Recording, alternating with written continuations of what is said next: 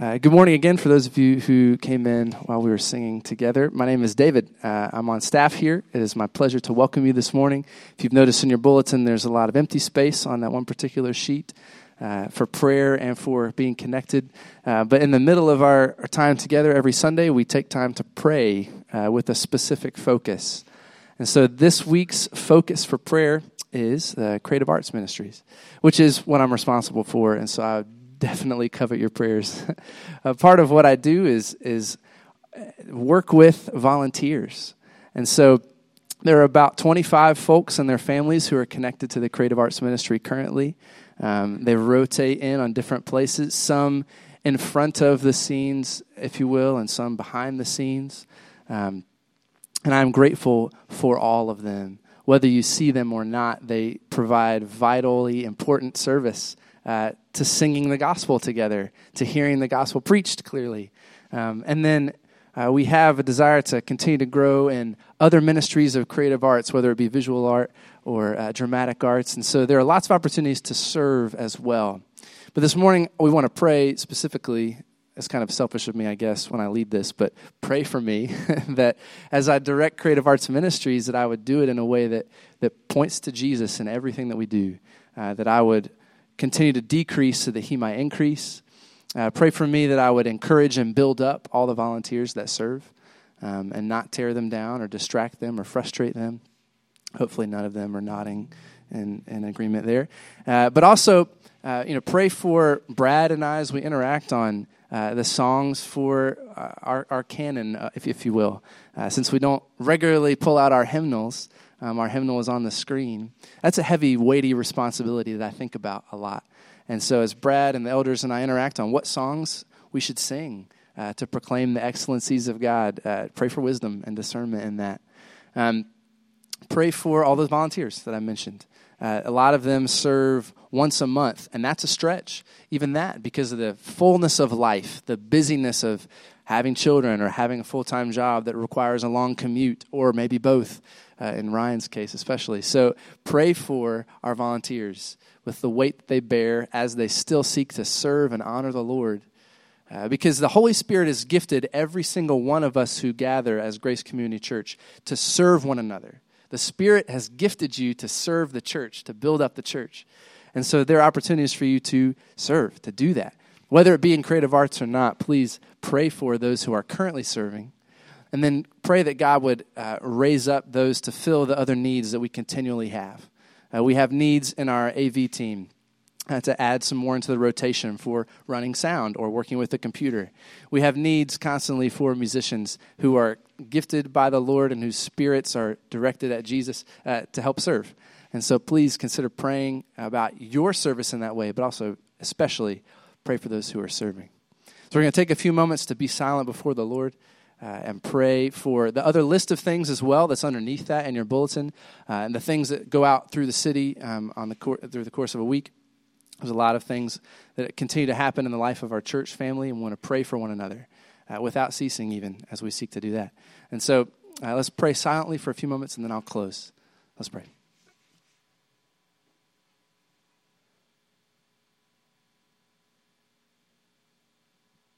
God, thank you for a few moments to be still. For some of us, this might be the first silence we've had all week. We recognize that you've told us to be still and know that you are God. We recognize that in silence, uh, sometimes that helps us to hear you. And we want to hear from you this morning as we continue to fellowship together, as the word is preached. We want to hear from you. God, we lift up those who serve in creative arts ministries, for those who are diligently working through the course of a month and week to week, in some cases, to labor at their art, at their craft of uh, playing an instrument, or who are working diligently to iron out all of the technological kinks so that we might worship without distraction on Sunday mornings.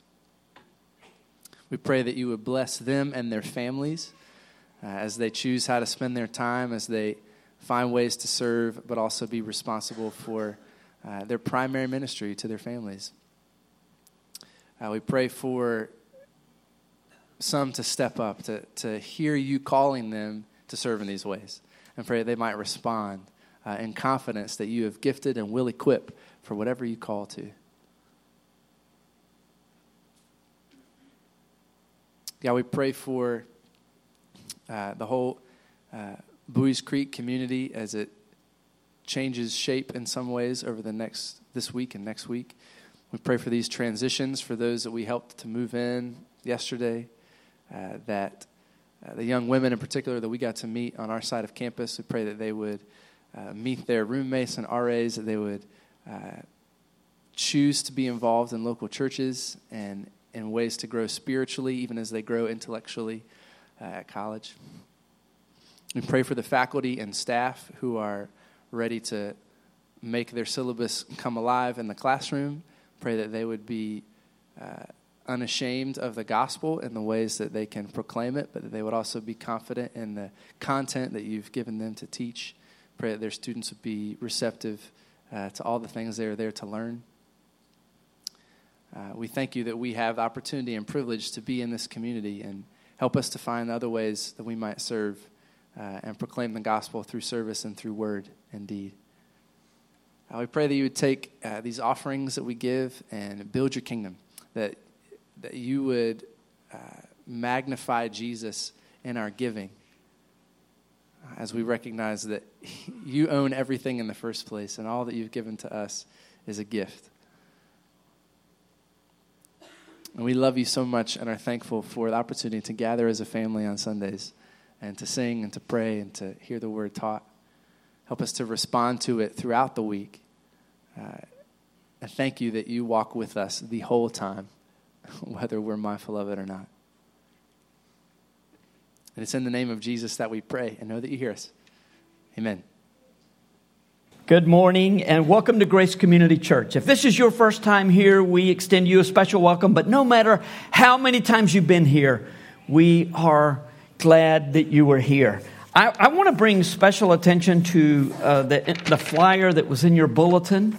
Uh, this fall, starting on September uh, 16th on a Wednesday night, we're going to be beginning a series that will last for the 10 months of this school year for married couples called Marriage Matters. We're going to be using curriculum, but one of the primary reasons we want to get together is for couples of all ages to just know that you're not the only one that finds marriage sometimes a challenge. We are called to represent Jesus in our marriage, and we have to find ways of working through the difficult times. And so, older, younger, middle age, doesn't matter what age, we want to gather together once a month on Wednesday nights beginning in September 16th. And we need to know if you plan to come.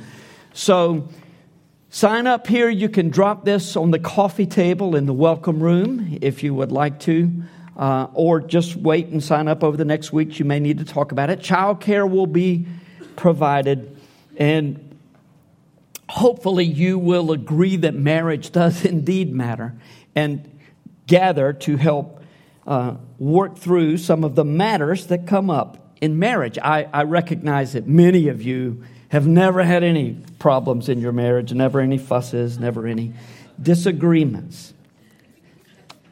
Um, actually, that, that would be a good segue to the introduction.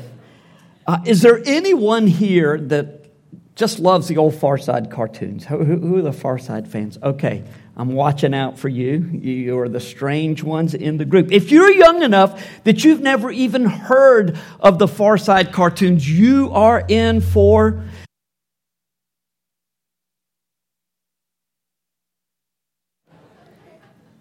You're in for a treat when you discover the warped mind of Gary Larson. I mean, his stuff is great. One of the more well known uh, Far Side cartoons is the, is the genius kid who's trying to push his way into a door for the Midvale School for the Gifted that obviously is marked pull. As funny as that is, it doesn't make my top 25 all time favorites. It's just one of those that's really well closely associated with Gary Larson. One that does make my top 25 is the this group of penguins, colony of penguins. They're all hundreds of penguins together, and there's one penguin saying, I've gotta be me. I just gotta be me. That's an old song for those of you who are younger. I'm afraid even the old ones didn't recognize it, though. It's, just trust me, it was a song. But here, here is a penguin wanting to be distinguished from the pack, but you notice where he is, right in the middle. Doesn't make his way to the side. He wants to be noticed, but he still wants to be part of the group, which sounds an awful like a lot of people I know, including the guy that I look at in the mirror every morning. Over the next two weeks, we're going to follow a group of people who had the absolute opposite desire and impulse of our penguin friend. These were people who were different from all those around them because they had trusted Jesus Christ, but they wanted, still wanted to be like everybody else. I mean, just imagine a yellow penguin singing, I gotta fit in, I just gotta fit in. That was the case for the believers in first century Corinth to whom the Apostle Paul wrote two of his letters, 1st and 2nd Corinthians, two New Testament letters. In fairness, the believers in Corinth had a pretty difficult life. I mean, they were in a harbor town, they were on an isthmus, which was a strip of land between two large bodies of water that connected other parts of land. So there's this four mile stretch of, uh, of land not a whole lot to do in a large city, over 250,000, which is a lot of people in the first century. And like all harbor towns, every kind of wonderful opportunity, educational, political, uh, business, was in this town, but also every vice known to man was on open display and available in Corinth. It was a difficult place to be a Christian. It would be like you were in New Orleans or, or San Francisco or Las Vegas, and notice two out of those three are close to a large body of water. Uh, it, it was a difficult row to hoe, so to speak, for the Corinthians. Corinth was a morally debauched city. And so Christians would naturally be quite conspicuous. Anything different, anything that, that, that indicated this is a preferred lifestyle to what you're living was not appreciated by the people and the citizens who inhabited this Greek metropolis. I mean, who wants to stick out in a crowd when everybody else is opposed to the way that you're living? Not the believers in Corinth, that's for sure. I mean, they were followers of Jesus, but they hated being hated. So, they did their best to exercise their faith in ways that allowed them to live in step with the culture. Once again, that sounds a lot like Christians in our day doesn't it? Paul's letter called them out, though, in essence, saying, Look, the Christian life is countercultural. You're not a part of this world. You never will be. If you follow Jesus, He's going in the opposite direction, and He's going right up the middle of the road in the opposite direction. And there's going to be jostling, and people are going to be upset with you living the way that you live. You are called to live in community Corinthians with one another in such a way that people are going to take note. And because of the love that you have inside your body, they will be attracted to Jesus. There'll be plenty of people for, for sure that oppose you, but not everyone will. Some will see and want to have what you have. Live like you belong to Jesus. If you were here for the very first time, it's going to help for you to know that we're close to finishing up a, a series in our church. It's a year long series titled A Place in the Family, which is a series about life in the church, in Jesus' church, the body of Christ. Primarily the local church, but also the, the, the worldwide church. If you're a freshman here at Campbell or any other university, if you're just going out, being away from home for the first time, or having more independence, even if you're living at home for the first time, I want to encourage you to plug into a church. Plug in somewhere to this community to which you have been called. If you are a follower of Jesus, God has called you to, to live life with other believers. Um, so, if you are going to check out another church, I would encourage you to, to be in a church where they believe in and, and promote the authority of Scripture. But I would encourage you, especially if you're a freshman at Campbell or if you're just a first year med school student, what, whatever your status is, and, and you're just coming here, checking us out, you may want to wait until after the, the church potluck next Sunday, which will be immediately after the service. Then you can go somewhere else. But we have some really good cooks. And if you try to take the banana pudding ahead of me, you will see the fleshly side of. Well, it probably won't take that for you to see the fleshly side of the pastor. The title of, the, of today's message is The Upside Down Family Values of the Kingdom. Could say kingdom values, but since it's a series on the family. Look, the, the values that we embrace, that we espouse, are different from the world. And it is increasingly difficult. See, for years in our country, the world tried to, tried to get in step with the church. Now, the world is pointing out the church and saying, What is wrong with you people? And many in the church are, are but no, look, that dance was never going to work. It just doesn't. We have to live in the world and we have to be careful. In, in, a few weeks, we're going to be talking about church discipline. It's close to the end of this series. We're going to talk about what happens when family members go astray. And part of what Paul says in 1 Corinthians 5, the text we'll be using, is look, I'm telling you, don't associate with sexually immoral people and, and, and swindlers and greedy and all of this. But he said, but, but not people who are in the world. I'm talking about someone who claims to be a brother or sister in Christ.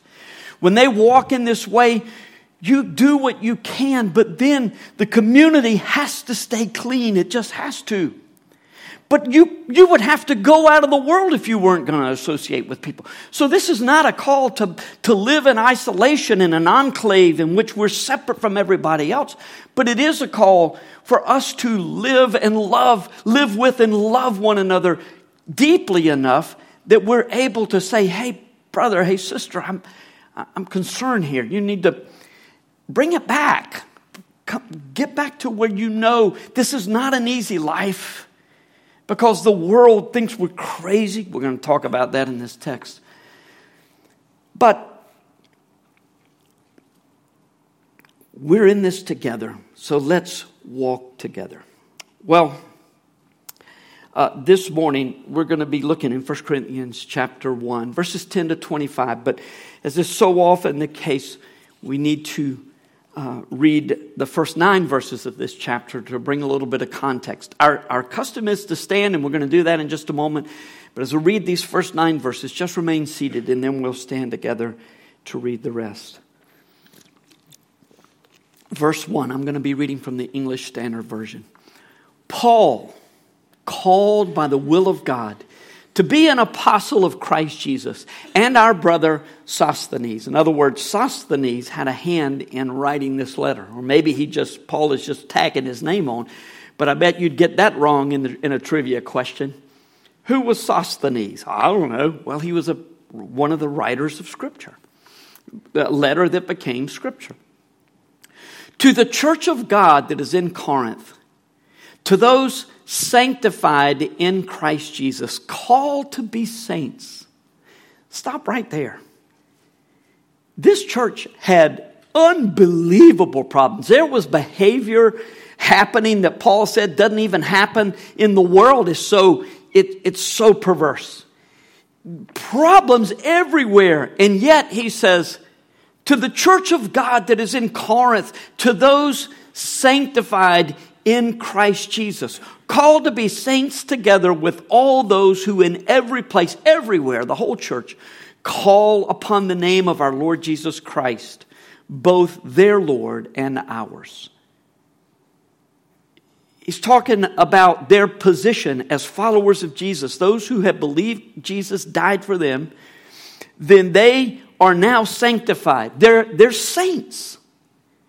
We think of saints as a designate or saint as a designation for a really holy person, but anyone who has trusted Christ has been designated saint by the Lord, called to be that. Sanctified, they're growing. They had a long way to go before their behavior matched their position, though. To which Paul is going to get to very quickly. Grace to you and peace from God our Father and the Lord Jesus Christ. I give you, I give thanks to my God always for you because of the grace of God that was given you in Christ Jesus, that in every way you were enriched in him in all speech and in all knowledge, even as the testimony about Christ was confirmed among you. you there was this radical change in your lives. And now you're slipping back, and Paul is trying to hold them from going too far backwards. And then in verse 7, so that you are not lacking in any gift as you wait for the revealing of our Lord Jesus Christ, who will sustain you to the end, guiltless in the day of our Lord Jesus Christ. We sang about that. Guiltless, we stand before the throne. You may think how difficult it is to live as God has called us to live. If you have trusted Jesus, one day you will stand perfectly clean, whole, holy, guiltless before the Lord. This is great news for the people that he is getting, he's writing this letter to because much of the rest of the letter is pretty sharp in tone. It's difficult. God is faithful, by whom you were called into the fellowship of his Son, Jesus Christ. Now, if you would, please stand as we read our text for today. I appeal to you, brothers, by the name of our Lord Jesus Christ, that all of you agree and that there be no divisions among you, but that you are united in the same mind and the same judgment. For it has been reported to be by Chloe's people that there is quarreling among you, my brothers. What I mean is that each one of you says, I follow Paul, or I follow Apollos, or I follow Cephas, who was Peter. It's another name for Peter. Or I follow Christ. Is Christ divided? Was Paul crucified for you? Or were you baptized in the name of Paul? I thank God that I baptized none of you except Crispus and Gaius, so that no one may say that you were baptized in my name. I did baptize also the household of Stephanas. Beyond that, I do not know whether I baptized anyone else. For Christ did not send me to baptize, but to preach the gospel, and not with words of eloquent wisdom, lest the cross of Christ be emptied of its power. For the word of the cross is folly to those who are perishing, but to us who are being saved, it is the power of God. For it is written, I will destroy the wisdom of the wise, and the discernment of the discerning I will thwart.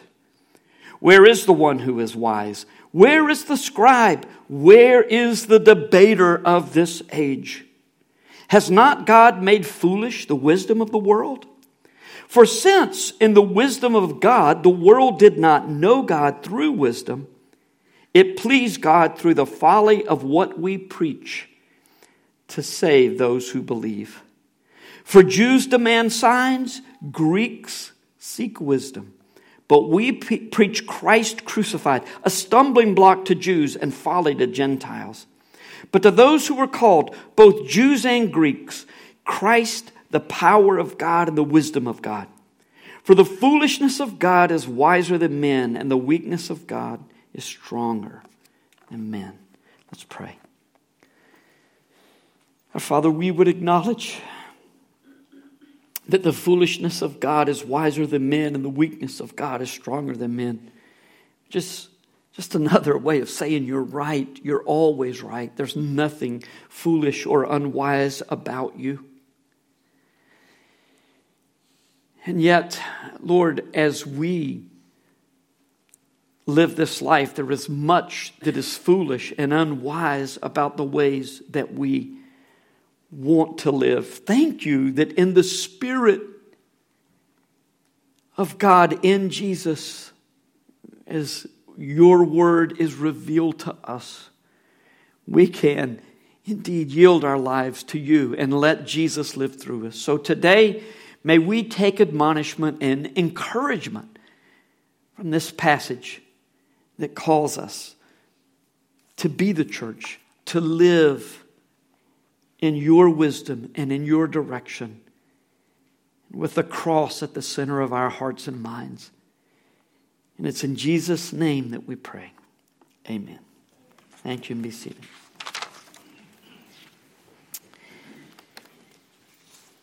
You know, much of what Paul says in this text is straight information, but it's clear he's making a point that he expects the Corinthians to understand and then to live in a particular way based on the information that he's given them. So there are three ways. And, and, and, by the way, whenever, whenever God speaks to a particular group in a particular setting, he does speak by extension to us through his word. And he's calling us to heed what is being said about man and about God and about man's ways and God's ways. Three ways uh, we want to apply God's word to our hearts and minds this morning. The first of which is we are to pursue unity, not uniformity in family life. There was more than a little dissension in Corinth. There was a group of people that did not always get along. The divisions weren't about the color of the carpet or the hiring of a particular staff member or this ministry or that program. Uh, the divisions weren't even doctrinal per se, not originally anyway, but they were based on personality preferences. Paul chastised the Corinthians for lining up behind preachers, uh, even though none of the preachers that, that, that these people were following were ministering in Corinth at the time, unless perhaps it was Apollos. It's doubtful that Apollos was there when Paul wrote this. There was a group that followed Paul. This was the group that never got over the preacher that introduced them to Christ. Uh, every pastor who comes into a church that is established and has had other pastors before him knows about this group of people. Well, when Pastor Smith was here, he used to finish on time on Sunday mornings. Just let me just tell you, I ain't Pastor Smith. I'm okay. Just, I'm kidding. Uh, or he had some fire in his sermons. And even as flattering as that might have been to Paul, he wasn't having anything of it. He didn't want people to follow him. He wanted people to follow Jesus. Then there was the, the group that followed Apollos. And if you ever heard Apollos speak, you would know why people followed him. He was intelligent, passionate, and eloquent. Most appreciated Paul. But look, if you heard Apollos speak, you would know that God is calling us to be radical you would understand God wants more out of us than these other guys are telling you that God wants out of us. And then there was Peter or Cephas. Most likely the Jewish believers lined up behind Peter. Peter, on occasion, struggled with uh, how cl- closely tied am I to the law? How so? This was a, a rather legalistic group. And, and they were tempted to look down their noses at the other believers, but they had nothing on the final, I mean, nothing on the final group, which was the Christ party. These men and women would say, We don't follow men, we follow Christ. But they were rather snooty when they said it. We would not stoop to follow immortal men. We don't need humans to lead us. We're so spiritual. We just need Jesus. And those in this party would receive a word from the Lord about the way the church should go. So, why did they need apostles or eloquent speakers? And the groups had divided up. Everybody had a leader that they followed, even if the leader was absent. It's even better to follow a leader when he's not around, you know, because then you can make the leader say what you want to say. Thankfully, this kind of division only lasted in the church for uh, I don't know, maybe 2,000 years. I mean, you see it in the contemporary churches when some of the members of the local church feel like we need to follow the teachings of Tim Keller. And others say, no, no, no, Charles Stanley, he's the man. Or, or, or, or David Platt, or, or, or Michael Horton. And, and some don't even need to hear from other preachers. Just give me the Bible, let me figure it out. Because the Spirit, I've got the same Spirit you have. Let, we don't need that. We just need Jesus. But that could never happen here. Except, of course, that it can easily happen. If we pursue uniformity over unity. See, I want you to be just like me. Because my way is God's way. Not God's way is my way, but my way is God's way, and I let's get on with it.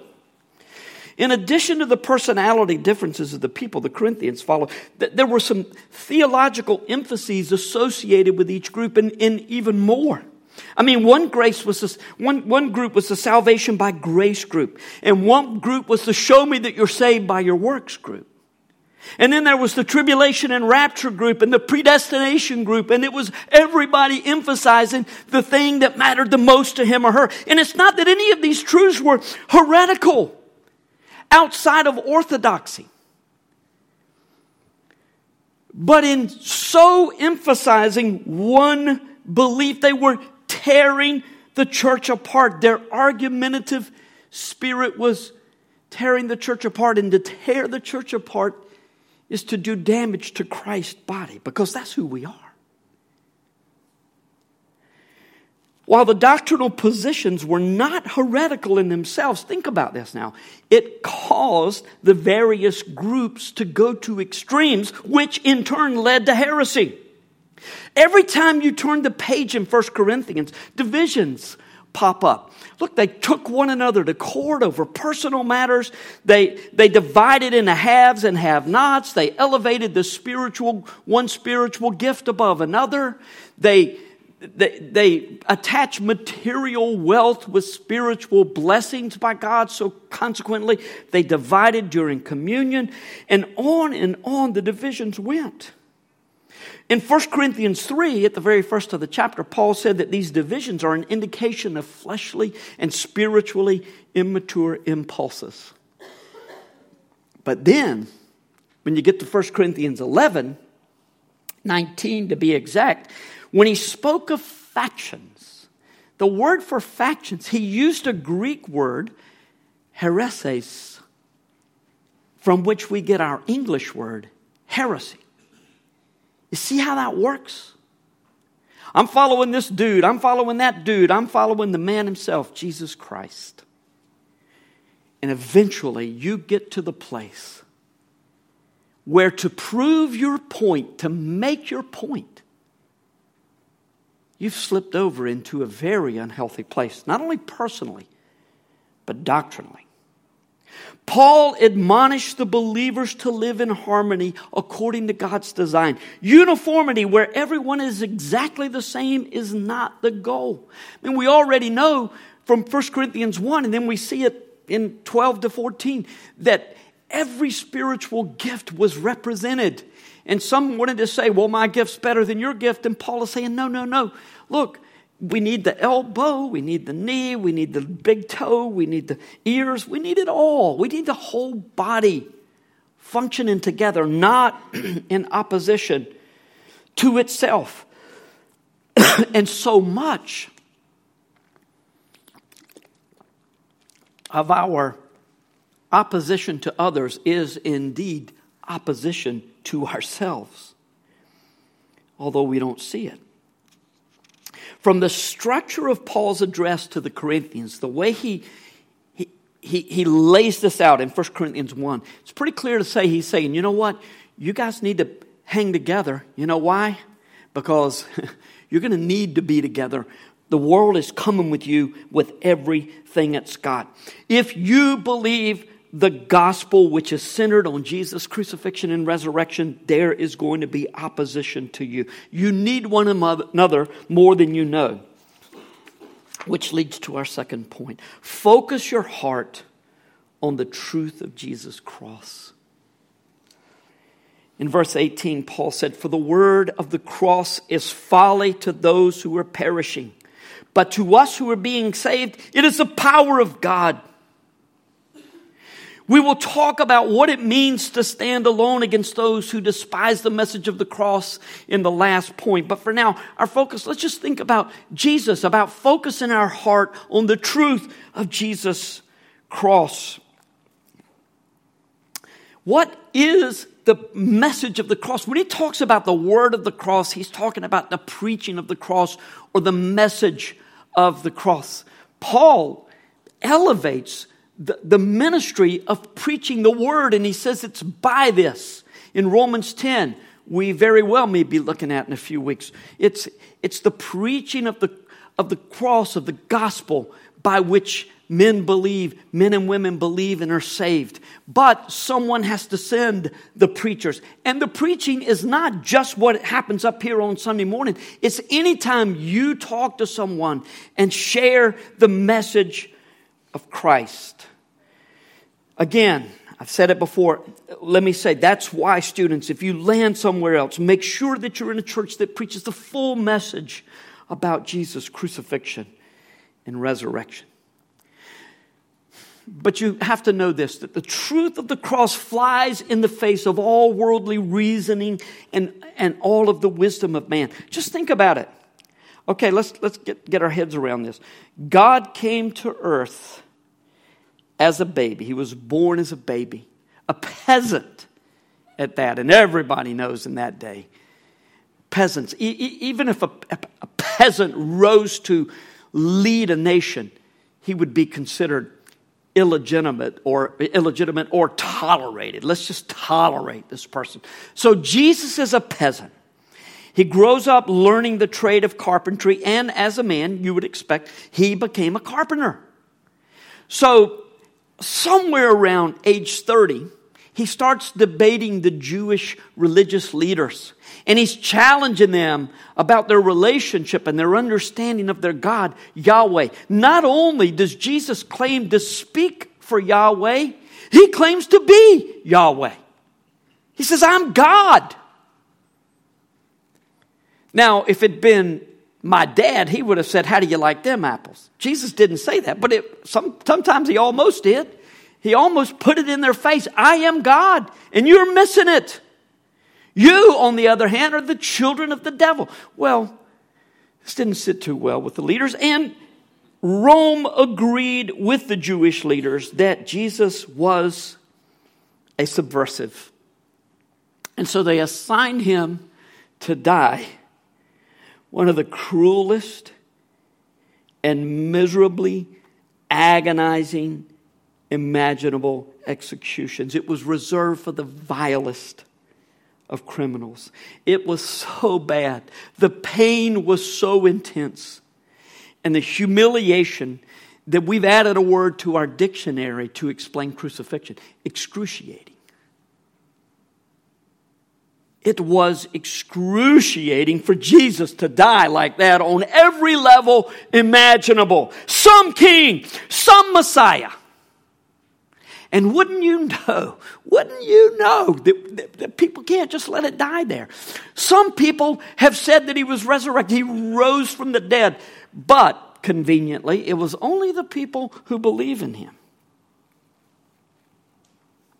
Now, in contrast to the message of the cross, the wisdom of this world is eloquent, verse 17, and clever, verse 19.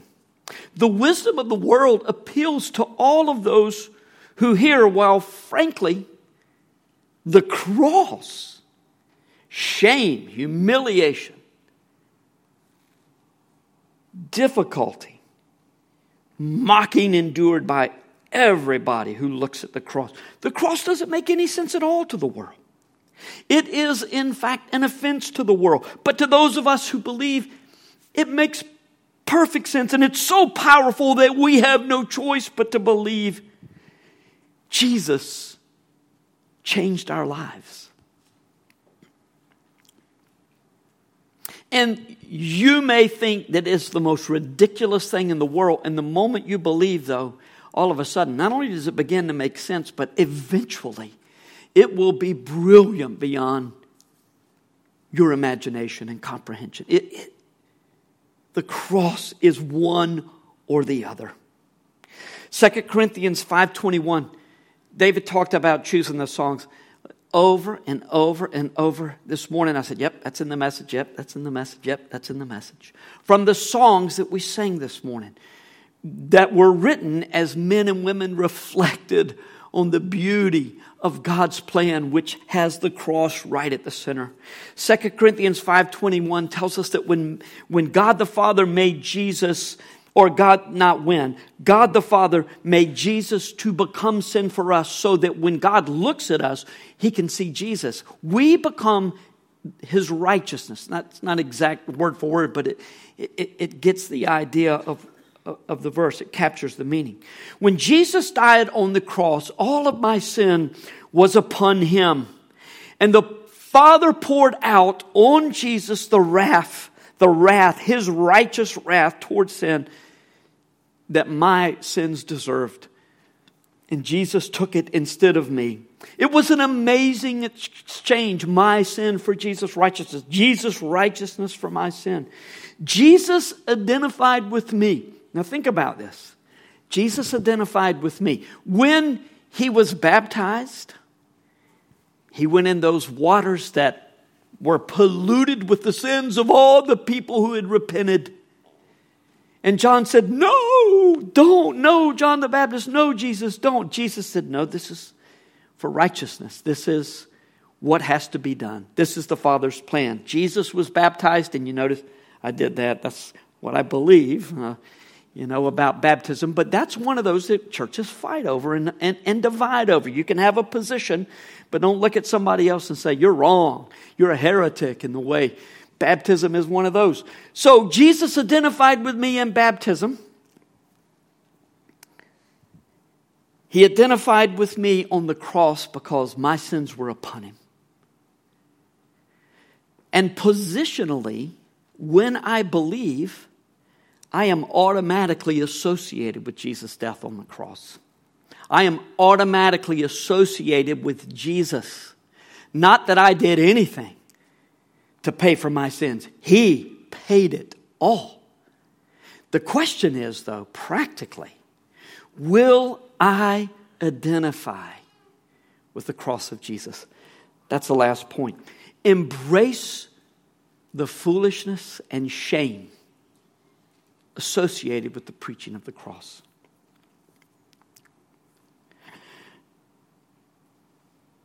Positionally, we're already there but we're called to identify with Jesus' cross practically as well. We are to accept that whatever God says is sin is indeed sin. We cannot explain it away because we're more enlightened. You think we are more enlightened than the first century Greeks? Not cl- no, we're not. Now, technology has brought us to a far different place. We have a lot more knowledge accessible in our day. But these guys were, were pretty bright. And we, and Paul is in the face of that culture that accepted all kinds of sin and lifestyle choices. He said, No, this is wrong. You can't do that. Love people always. Love one another, love those outside the body always. Accept what God calls sin as okay. No, you can't do that. We're not allowed to do that. We're called to bear our cross, which means partly believing God's word and proclaiming it as we find it. This, of course, flies in the face of the notion that we are inherently good people and we're capable of earning God's favor and respect and love. In the first century, one would not speak of crucifixion in polite company.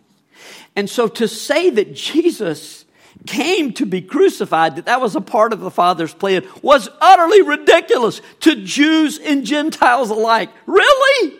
That's what you got? That's all you got? Jesus died on a cross? The cross was a shameful way to die. And those who believed that Jesus died for them were just as ridiculous as he was. Now, in our day, people look more favorably on Jesus because the cross has been sanitized. In fact, you know, some of you wear jewelry, not opposed to it at all. Cross was the way that, that, that Christians identified with one another in those days. That was when you talk, you hear about the sign of the fish, but the cross was also another way that people would let others know, I belong to Jesus. They gladly embraced the symbol of the cross. So it's not wrong, but just think about how sanitized the cross has become. But to say that the crucifixion of Jesus only has meaning to those who believe that he died for them and in fact would have no hope of standing before God righteously apart from Jesus' death on the cross is considered just as ridiculous in the eyes of the world as it was in the first century. Those who say that Jesus is the only way to God are widely believed to be narrow minded. They are, in fact, bigots. They're mean spirited. You might even say that they're stupid. Although some might seem fairly intelligent. Their acts are shameful and they're not only hurting themselves, but they're a menace to society. You know, when that's been said about Christians, 2,000 years, the same amount of time that the division has been going on in the church. Why, why, why are we working against ourselves? When you believe that Jesus died for you to save you. It's difficult to understand. How is this bad news to the world? Well, you're calling me a sinner. Yeah, I'm calling myself a sinner. I'm the chief of sinners. I, I am. Uh, but wait a minute. I'm religious or I'm philosophical or I'm intelligent or I'm a good old boy or I'm whatever. And you're telling me that without Jesus, my eternal destiny is hell? it would be nice if we could keep most of Scripture intact, but just, just kind of put aside the parts that we don't like and say there's an explanation for that. And there is an explanation for some things that are, are very direct, and you say, wow, that's harsh. And you say, well, let me help you understand this in context. But there's no way you can scrub the stuff that we don't, that's not easy in our culture and say, this is God's word. We just can't do it. I wish we could. I wish it. I, I, there are so many things that are difficult for me as a pastor to talk about. And it's one of the reasons that it's good to go right through Scripture, as we will begin in Hebrews in a few weeks. Because Scripture forces you to talk about things that are not easy to talk about, things you don't want to talk about. It's, if it's there, you, you've got to not only preach it, but we're called to believe it. But if we can, if we can sanitize scripture, if we can scrub it, of just get rid of the stuff about, about hell and about Jesus being the only way and about certain sins that we don't like to talk about being sin, then we can all feel good about who we are and we can all know in the end that everyone will be saved. Except that's a problem because there are some people that really don't deserve to go to heaven. I mean, they've been that bad but most of us are okay. Certainly, I'm okay. Being a disciple of Jesus is not easy. But following Jesus closely is the only place you're ever going to find the peace and the purpose and the, and the meaning and the joy that is so elusive in our world today. Look, when you're living in sin, it is fun for a while. But in the same way, we cannot get away from a sense of justice or desire for justice because God put it in us. We're made in the image of God. It, it, it's also true that we cannot get away from our conscience.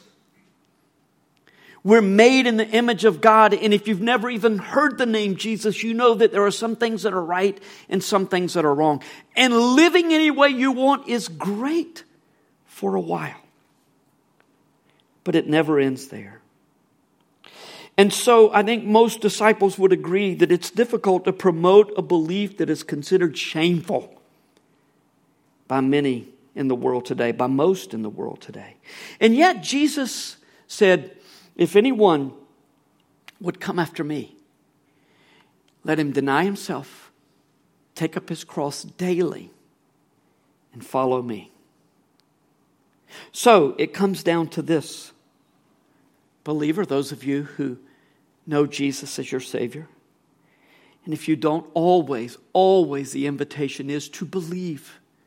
Believe that Jesus died. Repent of your sins. Say, God, I acknowledge that I'm, I'm a sinner and I am in desperate need of you. And believe that when Jesus died on the cross, he was dying for you. When the Father turned his back on him and Jesus said, My God, my God, why have you forsaken me?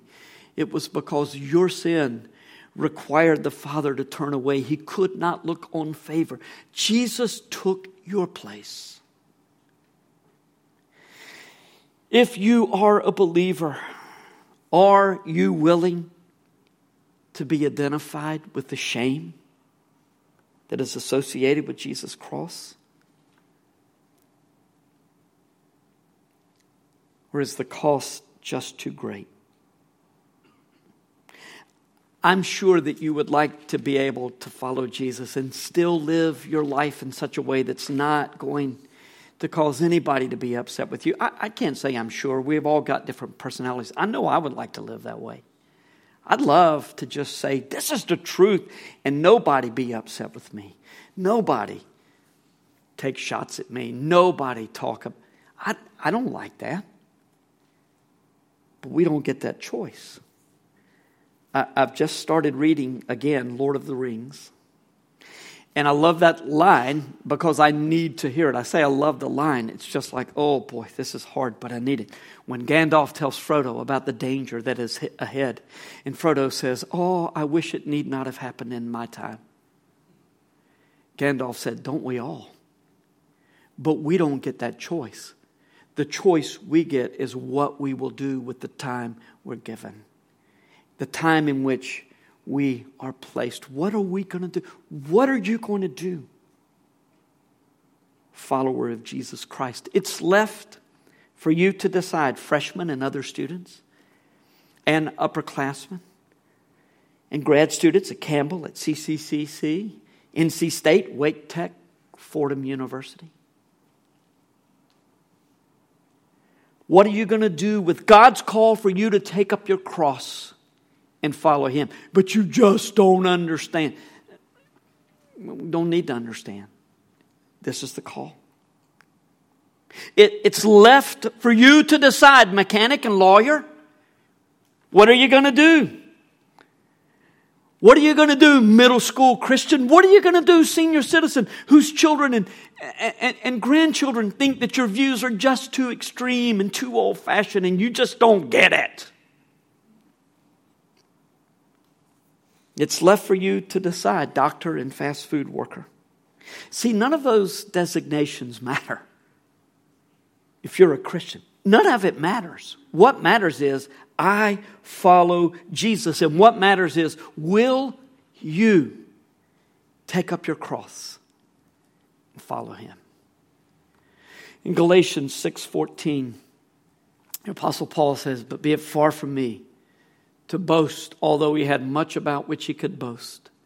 Be it far from me to boast, except in the cross of our Lord Jesus Christ, by which the world has been crucified to me, and I to the world.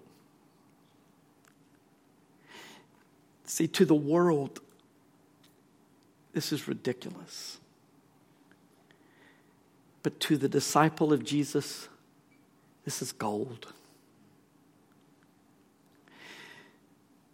So I want to take just a moment. As the worship team comes, I want you to just absorb the truth of this verse. Just sit with it for a moment. And then, if you're willing, turn it into a prayer. And let me say, Lord, what sounds so foolish to the world. I boast, I glory in the cross of Christ, which is so different from anything the world glories in. I take my stand with you, Jesus, and I take up my cross and follow you.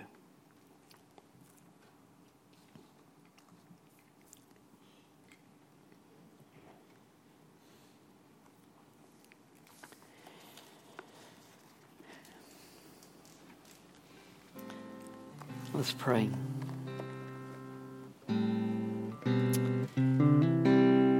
Lord, we confess that we want to fit in. And even when we have the personality that is willing to take a stand and be alone in our stand, it's hard, it's difficult.